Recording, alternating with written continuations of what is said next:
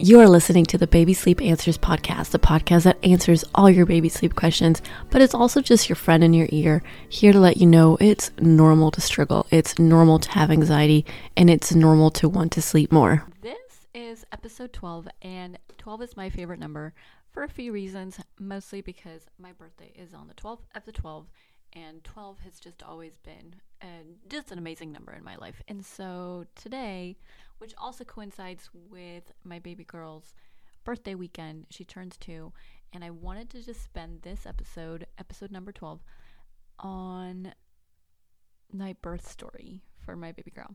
It is a pretty crazy birth story, and I have a lot of fun telling it, so I just figured I would immortalize it and put it on here. And maybe if you need a laugh, you will enjoy this. If you don't like birth stories or they freak you out, which that was me a while back, then do not listen to this. But if you like birth stories, you're in the right place. Now, a brief background my first baby was born at 38 weeks, my second baby was born at 38 weeks, and when I was at 38 weeks with baby girl, I woke up with pretty painful contractions. They were coming about 7 to 20 minutes apart, and then they slowed down to 40, 70, 60 minutes, and then 7, whatever. There wasn't a pattern, and I had actually been in prodromal labor for a few weeks, which is basically you have consistent, consistent uh, contractions, and it's pretty terrible, and I don't wish that on anybody. But I was like, okay, it's 38 weeks. I'm not going to get ahead of myself, but it could be it. So we walked around, I did the mile circuit, I did curb walking, everything I could. And then around 6 p.m. that day, they started to be about every five to seven minutes and more painful. So I called my doctor's office and I was like, okay, what's going on? Because, you know, they've been at five to seven minutes all day, they're not getting closer together. And they said, well, you know what? Just stay there. I don't know why they said that, but they said stay at home until it gets closer to every four minutes. If it's been at five to seven for so long how are you feeling? I said you know i'm fine. But i'm someone who just never freaks out. I'm just gonna always go with the flow. I don't want to inconvenience anyone. And so i stayed home. But then around 7 p.m about an hour later i started to be around four five minutes but I, I just had this fear that i would go to the hospital and they would tell me i was wrong and i was dumb and I did not want to waste that because also we had two kids. You know, I didn't want to call my mom to come watch the kids so that I could go to the hospital and be sent back. But my whole family was like, nah, just go. It's okay. And so my brother in law came over until my mom could drive over, and I just felt so awful. And, you know, but I was in a good mood. I was in the car. I was like, Joe, I cannot wait to get the epidural. We are so close. And it was a pretty close drive. So the boys stayed at home. We did bedtime. I just got in the car. And then in the car, my contractions started to slow down. And I just felt so dumb. Like I was going to be the girl who cried birth. And I hate that. I hate being wrong. I hate feeling like I'm inconveniencing people. And so we checked in, and I was already like just not not you know i wasn't in a lot of pain but i also I have a good high pain tolerance and i know my body so i knew something was going on but the nurse um, I could tell she thought I was exaggerating because, you know, I was talking fine, I was in a good mood, and she checked me, and I was just about two centimeters. And so she looked at me like, eh, you know, I don't know what to tell you. And I said, okay, well, I don't know. And, you know, I, I don't, I don't know. I feel like it's coming, but what do I know? I'm just a mom of two, and this is my third one, and it's 38 weeks. And I could tell they just thought it was too early. So they checked me again after an hour, and it was just about one or two. And they're like, well, you know, the machine just says your contractions are more like 10 minutes apart. And I was like, well, I'm feeling them more, but okay, I'll trust your little machine. And so they're like, why don't you go home and sleep? And I said, sure, but I don't think I can sleep because I have insomnia. And they said, okay, let me just give you some Ambien. And then I was like, okay, well, I'll take the Ambien, but how do I know if I should come back? And they're like, well, come back when you can't handle the pain. And this is kind of when I knew they're like, okay, they're not taking me seriously. But you can't do that to people. You can't handle them compared to other people because I handle pain very differently. I kind of suck it in and I don't let it take over me. And, you know, I, I just go through it. I don't know why. There's something in me. I don't want anyone to know I'm in pain when I'm in pain. so I hide it a lot. And so I was like, okay, that's not a very solid plan, but I mean, it's midnight, so let's go home. So we got home and I was just trying to sleep. I was on Ambien, so I felt a little funky. and I could feel contractions getting unbearable. And I was like, well, I don't want to be the girl who called birth again. So let me just look at some apps. I bought like a $5 hypnobirthing app or something and I just listened to it. But then after a while, the pain was just too much. I was literally, I didn't know this, but I was in like almost transition in my bed. The pain was insane and I started swearing and I don't usually swear. So Joe like woke up and got worried. Um, because at this point I was just like sleep because I don't know what's gonna happen. You go to sleep. I don't need you. I'm just gonna power through this. Um, I need you to rest, and so that's why Joe was sleeping. But I woke him up from swearing, so he's like, you know what? I think we should go. And I was like, no, no, no. Let's just wait a bit longer. I don't want to be sent home again. Um, and actually, I forgot something. When we got there the first time, this was during COVID, and so we had to do some COVID screening, and it wasn't too bad. You know, I was just having some contractions, so I didn't care. But I just had to mention that a little bit. But anyway, um, once it's been an hour, I tell him, you know what, I can't stop shaking, so I can't really think. So I think you should tell me what we should do. And just, just a sweetheart. And he said, yeah, let's let's go to the hospital. Um, and I was like, Joe, can you please park the car? I was trying to be so I don't know why I do this, but I just try to be like as as chill as possible, but I was in insane pain. I was like, Can you just park the car and drop me off? And he was like, Yeah, sure. And I go through the doors and they're like, Hey, we need to screen you for COVID. And I was like, Are you kidding me? You already screened me like three hours ago. And they're like, No, we need to do this.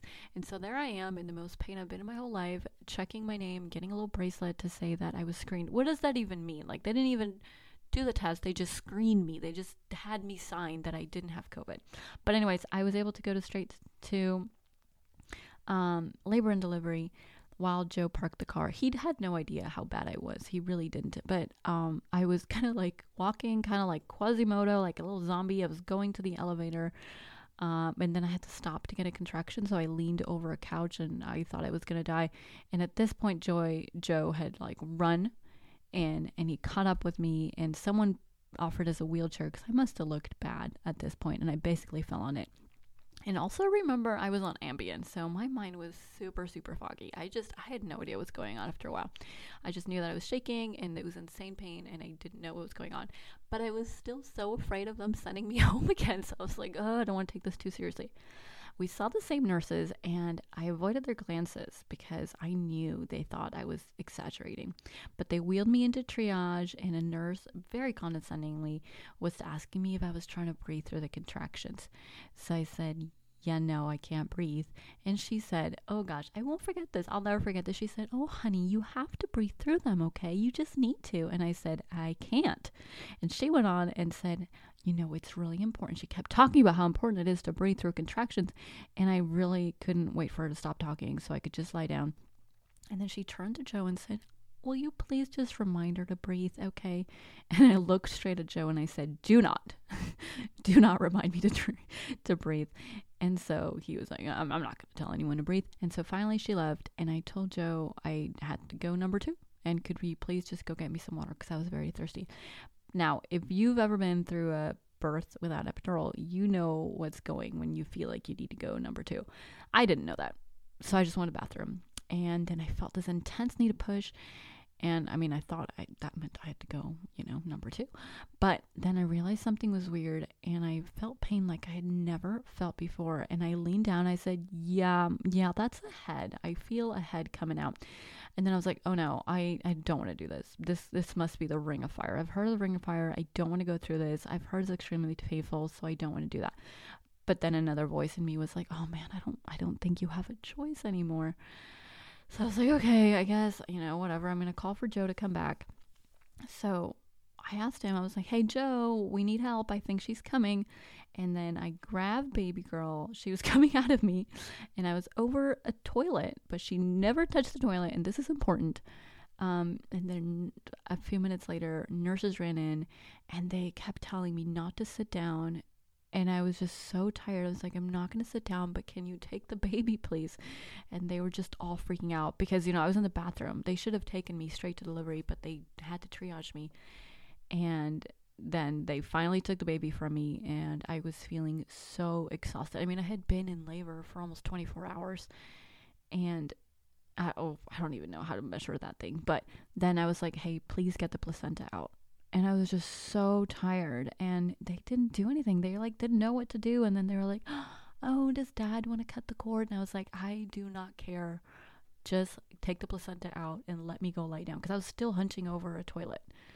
Um, and they're like, "Well, let's take a picture of dad doing it." And I was like, "No, no, we don't want that." And then I don't really remember the rest because I was just losing a lot of blood by this point. And then the midwife came in and she was just like, You're losing a lot of blood, honey. And I was like, Okay, well, what are you going to do about it? and then they had to dig in to get a piece of stuck placenta, which was probably, I take it back from before, this was probably the most experience, most excruciating moment of my life. And I was yelling at her to stop because it was so painful. I had no pain medicine. I was just on Ambien. And so they gave me a few shots to try to help my uterus from clamp to help my uterus clamp and stop bleeding. And they gave me Pitocin and Hemabate and who knows what else. But I was just like coming in and out of it. And apparently, I showed a crazy allergic reaction to Hemabate because my legs started burning up and just having a huge rash where they gave it to me. And so they gave me a shot of Benadryl and then some other kind of painkiller to knock me out because I think they were starting to feel bad for me. But I think they forgot I had an insane cocktail in my body now right after giving birth of Ambien, Benadryl, Hemabate, I don't know what, less than two hours of sleep, and I just started feeling high and in so much pain. I was so, so confused. And then at this point, right after or right between, I don't even know, when they were digging that placenta out, they decided it was a good idea to test me for COVID.